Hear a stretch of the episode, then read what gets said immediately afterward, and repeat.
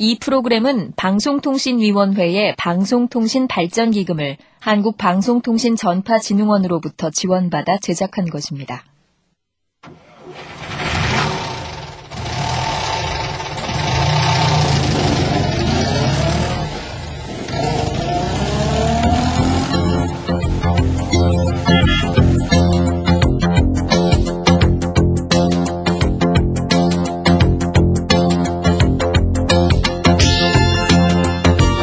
CBS 특집 다큐멘터리 먹고 살만 하십니까? 대한민국 월급쟁이 생태 보고서 오늘은 그 두 번째 시간 월급쟁이의 주홍글씨 비정규직 편을 보내드립니다.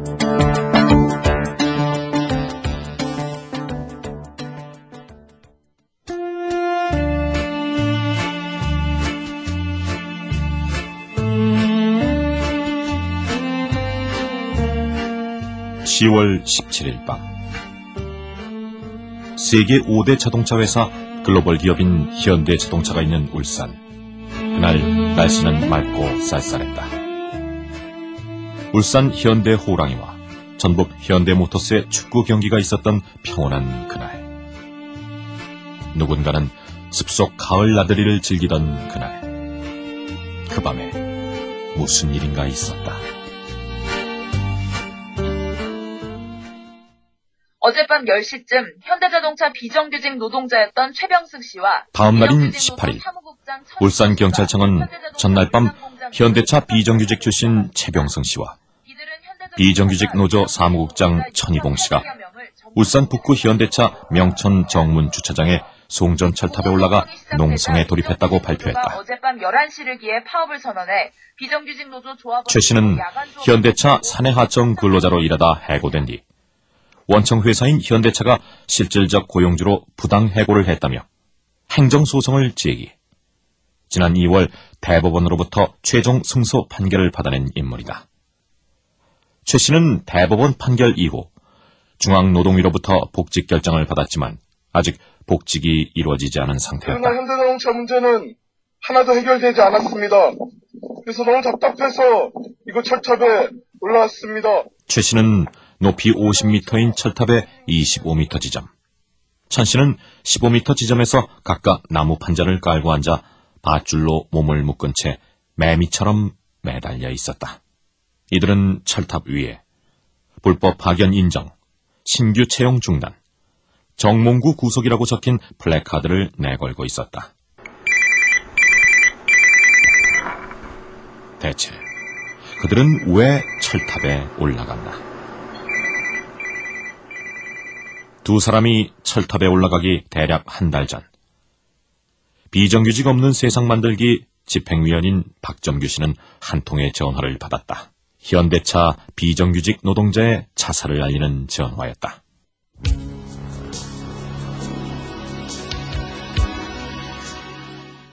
전화를 건 사람은 고인의 입사 동기이자 친구였다. 그는 고인과 죽기 전날 같이 점심을 먹었다. 고인은 친구와 대화를 나눈 다음 날인 9월 15일 새벽 5시 목을 맸다. IMF하고 합의된 경제 계획을 어, 성실하게 그리고 신속하게 이것을 어, 이행하는 1998년 외환위기 당시 현대차도 대규모 정리해고를 단행했다. 이후 경기가 회복되자 현대차는 정규직들이 일하던 자리를 비정규직으로 채워넣기 시작했다. 박정규 집행위원회 이야기다. IMF 전 세대와 IMF 이후 세대를 구분하는 이유가 IMF 전 세대까지만 해도 정규직 노동이 중심이었고 비정규직이라는 얘기가 거의 없었어요. 근데 IMF 이후에 비정규직을 회사가 이제 들이기 시작한 거죠. 왜냐하면 세계적 경제 위기가 오니까 손쉽게 좀 잘라야 되겠다 사람을 쓰다가 쉽게 버릴 수 있는 비정규직이 필요했던 거예요.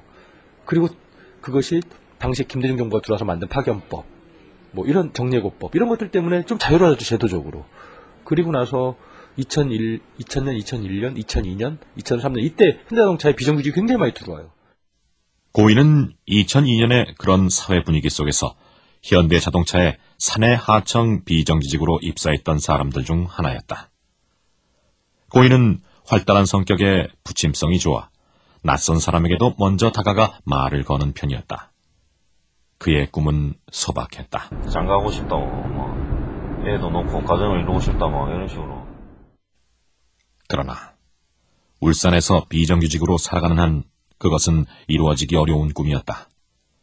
현대자동차 비정규직 노조원 김성욱 씨와 박정규 씨의 얘기다. 비정규직 달고는 빚자 달고는 결혼하기 힘듭니다. 손을 보러 나가면 지경이세요? 이렇게 물어보는 거예요. 울산 시내에서는 그 계급이 딱 두 개가 있는 거죠. 현대중공업, 현대미포조선, 뭐 현대중, 현대자동차, 뭐 하, 다못해 뭐 작은 부품사 물어보는 게 딱 하나예요. 지경이세요? 지경은 정규직을 얘기하는 거고 울산이라는 거대 도시는 정규직 노동, 정규직이냐 아니냐로 결혼과 연애도 하기 힘든 고인은 이 상황을 어떻게 뚫고 나가려 했을까?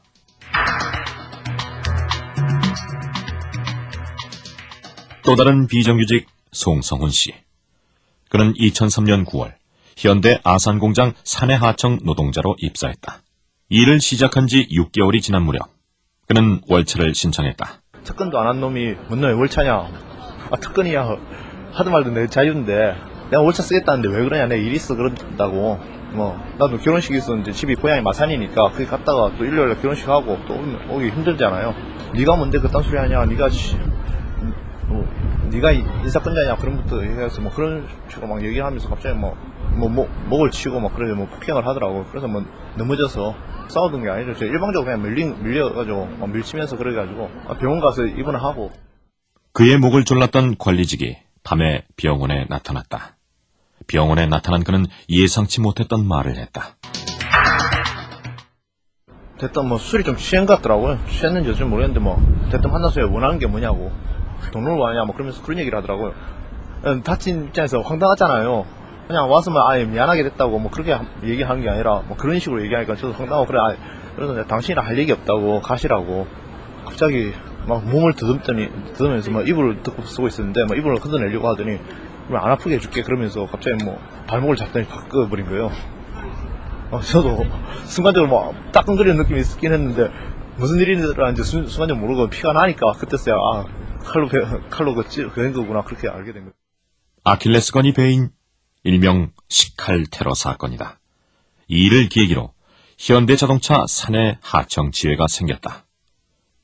고인도 2005년 노동조합에 가입했다.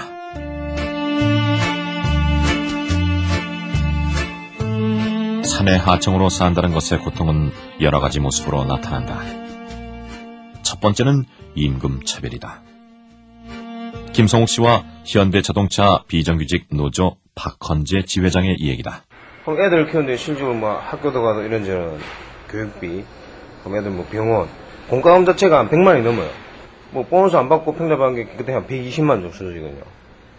그럼 공과금 100만 원 낸다면 20만 원 한 달에 먹고 살 수 있냐 사연이 아무것도 안 되죠. 여기서 학원이라는 게 짜지 큰 애 있지만 뭐 학원이라는 걸 태권도 이거 말고는 보내보질 못했어요. 이게 뭐 정규직 같은 경우에는 한 10년 차 정도 우리 같은 연수로 따지면 특권 하나 하면 30만 원 정도 받는데 제 같은 경우는 10만 원 정도. 지금 정규직 신입 1년차 뭐 시급이 저희들 한 10몇 년 차 정도 시급 이 정도 차이가 나죠. 복지 혜택이 전혀 없다는 것을 감안하면 이 임금 격차는 더욱 커진다. 아, 비정규직 같은 경우는 아예 복지가 없어요, 실제적으로. 예, 정규직 같은 경우에는 주택 마련 자금도 어느 정도 해주는 부분도 있고, 이 기숙사라든지 사택이라는 것도 있고, 그리고 병원비라든지 이런 것이 다 지원이 돼요, 실제적으로. 본인 같은 경우는 100%다 지원해주고, 가수도 50% 지원해주고, 학장 같은 경우는 저희는 아예 그런 것도 없고, 두 번째는 고용 불안정이다. 해고다. 정말 고용이 안정되고 이런 직장이라면 비정규직이 이렇게까지 투쟁하고 있을까 해보면 해마다 그 수수 중에 그 대상자가 되는 거고 현대차 울산 공장 앞에는 모듈화 단지가 있다. 모듈화. 이것은 수만 개에 이르는 자동차 부품을 하나의 라인에서 조립하지 않고 문짝 운전석 같은 모듈을 외부 업체에서 제작한 뒤 메인 라인에 가져와 조립하는 방식을 말한다. 생산의 외주화를 통해 고용 비용을 줄이기 위해서 현대차는 모듈화를 적극 추진해 오고 있었다. 그 모듈화 과정에서 가장 먼저 잘려나가는 것은 비정규직이다. 헤드램프가 이제 장착이 돼서 나오는 경우도 있고 볼트가 뭐 두 개 박을 걸 한 개만 박게 되는 게 경우가 있고 그렇게 되면 인원이 필요가 없는 거잖아요. 줄어드는 거잖아요. 아니, 정리해고가, 여기는 자동차는 매일 비비지합니다. 지금 사공장에 합량공사라고 공사를 해요. 라인 시스템이 좀 노후화되면 공사라고 하는데, 공사를 하면서 모듈이라든지 이게 이러한 작업들이 들어옵니다, 실제로. 기기가 들어온다든지 하면서 정리가 되는데, 근데 그것이 비정규직이다 보니까 표면상 나타나지 않았을 뿐이지, 저희는 신차가 들어오면 거의 모듈 협상을 하거든요, 다시. 신차가 들어오면 항상 비정규직 잘려나가요. 또 정규직들이야 뭐야 전환 배치라든지 그리고 뭐 임금이라든지 그런 것들 하기 위해서 끊임없이 뭐야 정규직 노조랑 협의를 해야 되고 그래서 그걸 해야 되는데 그냥 그게 그런 필요가 없잖아요. 그냥 시키면 시키는 대로 하고 일도 세 번째는 차별이다. 실제로 비정규직들이 일하는 공정들이 보면 정규직들이 회피하는 공정이 보면 이 힘든 공정.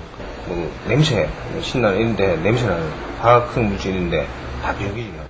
그러다 보니 노동자들 사이에도 분리가 존재한다. 바로 옆에서 일하는 사람들과 비교하지 않을 수가 없다. 실제로 뭐 라인에서 일하다 보면 음, 뭐 바로 이제 비교 대상이 이제 정규직과 비정규직으로 나눠져 있다 보니 그 그로 인해서 받는 상대적인 박탈감이란 게 그냥 뭐 말로 표현할 수 있는 그런 수준이 아니라고 생각해요. 실제 저도 일해봐서 알, 아는데 뭐, 뭐 업체 관리자가 와서 너희들은 못 배우고 무식하니까 이런 데서 일한다는 그런 아주 모멸감을 느끼는 그런 말까지도 들어가면서 일하고 노조 결성과 같은 권익을 위한 단체 행동이 곧바로 해고로 이어지는 상황에서 사실상 노동자의 기본권은 박탈되고 단체 행동을 하기도 어렵다. 사내하청이라는 이름으로 근로자를 파견받아 운영하던 대기업의 관행에 희망은 있었다. 대법원 일부는 현대자동차 울산 공장에서 지난 2002년 3월부터 2010년 7월 22일 2년 이상 근무한 사내 하청 비정규직 노동자는 현대차 정규직이란 대법원 판결이 나왔다. 비정규직 노조원들은 기대에 부풀었다. 비정규직 조합원들은 이 판결에 힘입어 2010년 11월 15일부터 12월 9일까지 25일간 울산 제1공장을 점거했다. 그때 고인은 제2공장에서 노조의 행동 지침을 따랐다. 그가 1공장을 바라볼 때 품고 있던 꿈은 이런 것이었다. 사원증 이제 달고 출근하고 싶다. 지금은 뭐 어디 재지은 것처럼 우리 출입증이 있는데 출입증을 달지를 않아요. 대부분 비정규직들이 그냥 이렇게 주머니에 넣어놨다가 이제 출근할 때만 이제 경비한테 이렇게 씩 보여주고 출입증을 부끄러워하고 이제 사원증을 달고 떳떳하게 이제 출근하고 싶다. 정규직 명찰을 달고 출근을 한번 해보자 해보는 게 소원이다 이런 얘기를 많이 했었죠. 그러나 출입증이 아니라 사원증을 달고 떳떳하게 일해보자는 그의 꿈을 담은 2010년 25일의 점거농성은 당시 일어난 연평도 포격 사건으로 사회적으로 큰 관심을 끌지 못하고 말았다. 그리고 또 다른 이유도 있었다. 박점규 집행위원의 얘기다. 정말 그 추위와 배고픔에 떨면서 어? 정규직 조합원들이 갖다 준 하루에 한- 김밥 한 끼 그거 먹으면서 비닐을 덮고 자면서 버틴 거죠. 정규직할 가능성이 있다. 그 당시에 회사 유인물이 다 뭐냐면 그런 거예요. 회사가 어려워지면 어떡할 거냐. 이런 거죠. 근데 그 조합원들은 사실 1998년에 경험이 있는 거죠. 세계적 경제 위기가 딱 왔는데 그 경제 위기가 오니까 정규직 노동자들이 잘려 나가야 되는 거죠, 거잖아요. 근데 비정규직이 있으면 비정규직 나가면 되거든. 회사는 계속 그걸 심어준 거예요. 시- 지난 10년 동안. 비정규직 써야 된다. 어, 회사 어려, 어려지면 어떡할 거냐. 2008년도에 차가 막 안 팔리기 시작했다고요. 그랬을 때 특히 어떤 차가 안 팔렸냐면 에쿠스 같은 이런 고급 승- 승용차가 안 팔렸어요. 그때 제일 먼저 현대자동차가 한 일이 뭔지 아세요? 그해 12월 달에 에쿠스 만드는 노동자 그리고 나서 그해 그 다음 해까지 울산, 아산, 전주 이 세 공장에서 1000명 정도의 비정규직 노동자 공장에서 쫓아냈어요. 그런데 2012년 바로 올해 다시 한번 기회가 왔다. 대법원은 재작년 7월에 이어서 다시 올해 2월 현대차 사내 하청은 불법이며 이에 따라 2년 이상 재직한 사람은 정규직이라고 판결했다. 이게 현대자동차 자동차 회사가 컨베이어 벨트로 움직여요. 그러니까 벨트가 이렇게 흘러간다고요. 그러면 차체가 딱 와가지고 차체가 와서 거기서부터 뭐 문짝도 달고 바퀴도 달고 앞에 헤드라이트도 달고 뭐 이런 부품들을 쭉 달아가는 거예요. 이런 컨베이어 벨트 시스템이라는 자동 흐름 방식으로는 만들어지는 자동차의 조립 생산 공정에서는 합법적인 도움은 있을 수가 없다. 이게 대법원 판결의 핵심이에요. 다른 건 다 떠나가지고 정규직과 혼자서 일하고 뭐 정규직과 같이 밥 먹으러 가고 그런 건 그런 건 부차적인 문제고 이 그럴 거 아니에요. 거- 이게 흘러오는데 차가 차에 껍데기가 들어와가지고 완성된 차가 나갈 때까지 수많은 노동자들이 같이 섞여서 뒤섞여서 일하는데 거기에 어떻게 비정규직이라고 합법 도움을 줄 수가 있겠어요. 대법원에서는 그걸 판단한 거죠. 비정규직들은 다시 꿈에 부풀었다. 사측은 최 씨의 복직을 이행하지 않는 대신 3천명만 우선 정규직으로 전환한다는 입장입니다. 불법 파견소, 유호소, 또는 논란. 하지만 현대 자동차는 이거 기회적 회사는 당면한 사내 하청 문제 해결을 위해 2016년도까지 현재 사내 협력업체 근무자 중 노사 간 별도 협의를 통해 채용 기준에 적합한 자 약 3,000명을 채용한다는 안을 제시했다. 일부만 정규직으로 전환하고 나머지는 공장 재배치를 통해 합법적인 사내 하청으로 남기겠다는 계획에 노조는 당연히 반발했다. 대법 판결만 우리가 맞다고 얘기하는데 회사 자체는 대법 판결을 무시하고 그럼 3천 명이 가면 신고 채용됐다. 울산 나선 전주에 14,000명이 있는데 11,000명의 미래는 누가 책임돼요? 그걸 우리가 가면 신고 채용으로 만약에 대상자가 된다면 그걸 우리가 잘 되기 위해서 나머지 11,000명을 미래를 우리가 바꿀 수는 없는 거 아닙니까? 지금 딱 그런 거죠. 회사가 설마 대법원의 판결을 어기겠느냐라고 생각했던 노조원들이 하나 둘 체념해 가고 있던 바로 그때 고인은 친구에게 말했다. 줄을 서서 기다리면서 식당에서 무슨 얘기를 했었냐면 그래 제가 그 얘기를 안 했어야 되는데 무슨 도화선이 좀 필요한 것 같다. 이 친구가 갑자기 그럼 내가 한번 해볼까 이러더라고. 그래 얘기 안 하는 원래 그래 얘기 안 하는 친구인데 어서 진지하게 받아들이더라고 그날따라 그래 이 새끼는 뭔 소리 하노 이러면서 나는 그냥 해본 소리지 그래 하면 안 되지 이러면서 그러니까 많이 아프겠지 이러면서 막 또 이러더라고. 그는 왜 죽음을 택했을까? 그는 유서를 남기지 않았다. 정규직이 되는 길이 이제 없어지는 거예요. 그러니까 이 친구도 고민한 게 아마 그런 부분이 고민이 많이 된 거죠. 정말 지푸라기 하나라도 잡을 희망, 이 마지막 희망 중에 하나가 뭐였을까? 저는 그건 분명히 정규직화에 대한 꿈이었고 이 공장에서 11년째 일하면서 저는 그, 그 대목에서 마지막 희망을 놓쳐버린 게 아닌가. 희망을 잃어버린 노동자들. 몸이 유서잖아요. 자기 몸으로 써내려간 유서잖아요. 이 노동자들의 비극이 계속되지 않으려면 대법 판결에서조차 어? 이거는 그냥 정규직 똑같은 일을 하고 있고 불법이다. 이 명백한 불법 행위를 10년간 저지르고 있었던 거고 쓰다 수 못하도록 만드는 게 저는 가장 중요한 문제이고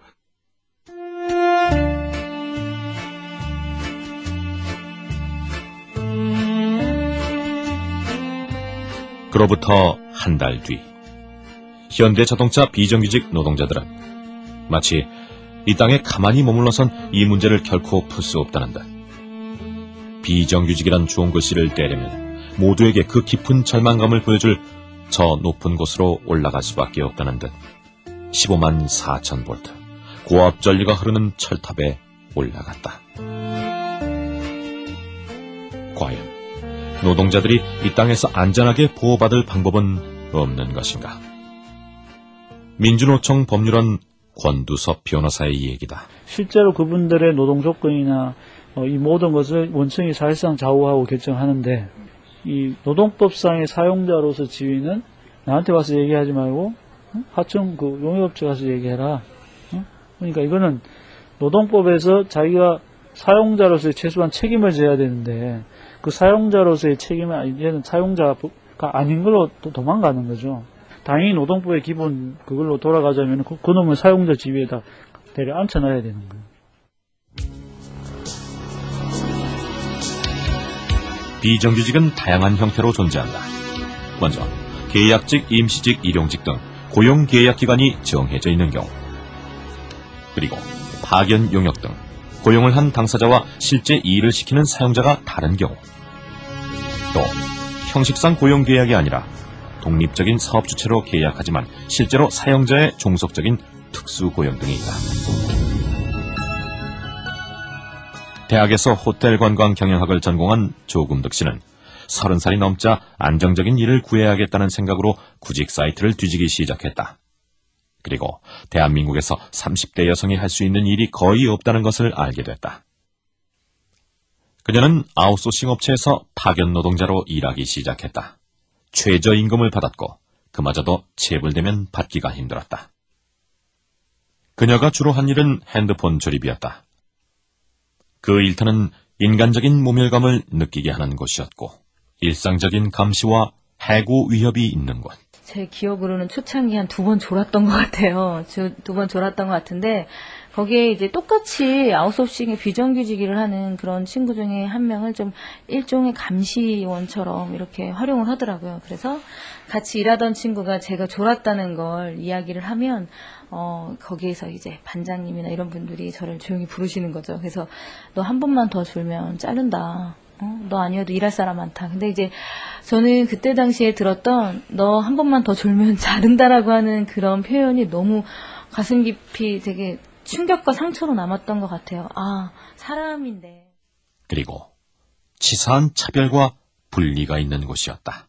어, 정규직, 비정규직이요. 그 통근버스가 나뉘기도 하지만 식권이 나뉘는 경우들도 많아요. 그래서 대체 이 정규직과 비정규직의 차이는 뭐지? 근데 나중에 이렇게 깊게 보면 정규직도 그냥 당장 자를 수 없을 뿐이지 사실 되게 지금 비정규직과 크게 다른 뭐 노동 환경이나 조건이 이렇게 있지는 않거든요. 같은 공장 다니는 걸 보고 그러면 출산, 육아 등 특별한 사유가 있는 경우를 제외하고는 비정규직은 비정상적인 고용 형태라고 민주노총 법률원 권두섭 변호사는 말한다.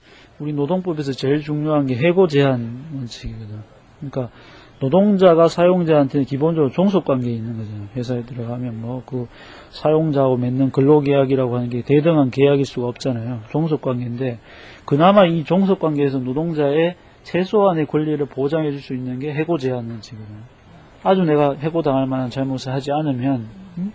이, 이 회사에 계속 다닐 수 있다라고 하는 그 해고 제한 원칙이 근로기준법에 있는 건데 음? 그게 없으면 사실은 노예나 마찬가지다라고 하는 게 해고 제한 원칙의 어떤 법리의 기본적인 배경이란 말이에요. 바탕. 근데 계약직은 이게 없는 거잖아. 그러니까 이거는 정상적인 고용 형태가 아니라는 거죠. 그러니까 이건 없, 없어져야 되는 고용 형태예요. 하지만 우리나라의 비정규직은 확대되고 있다.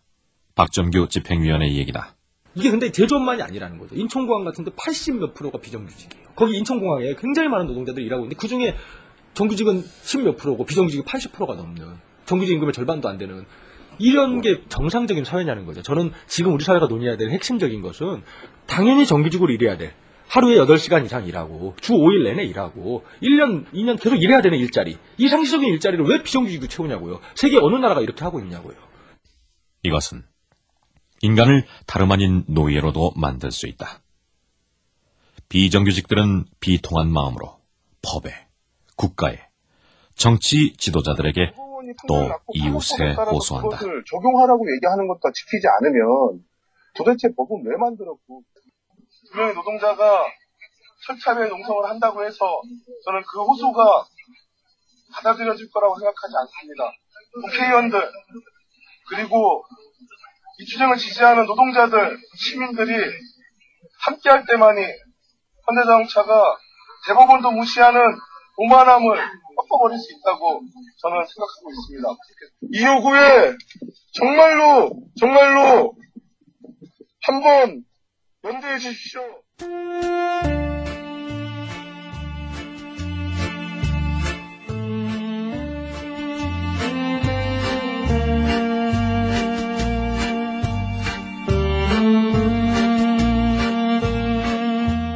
비정규직은 경제가 아무리 성장해도 그 기쁨을 나눌 수 없다.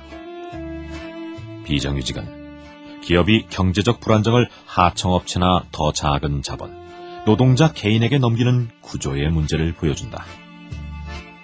기업은 안전하고 개인은 불안해지는 사회적 안전망이라곤 전혀 없는 유연화 전략 아래서 비정규직 노동자들의 운동은 정규직이 되는 데서 끝나는 것이 아니다.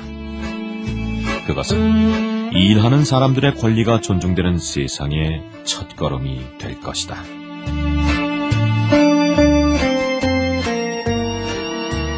죽기 위해서가 아니라 살기 위해서, 인간답게 살기 위해서, 누군가는 목숨을 걸어야만 하는 대한민국의 비정규직 숫자는 900만에 육박하고 있다.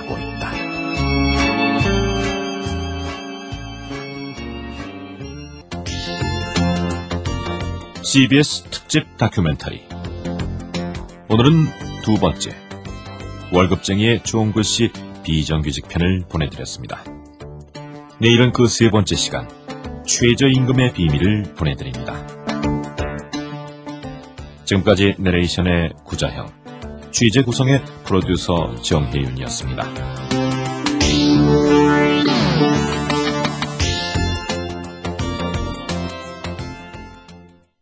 이 프로그램은 방송통신위원회의 방송통신 발전기금을 한국방송통신전파진흥원으로부터 지원받아 제작한 것입니다.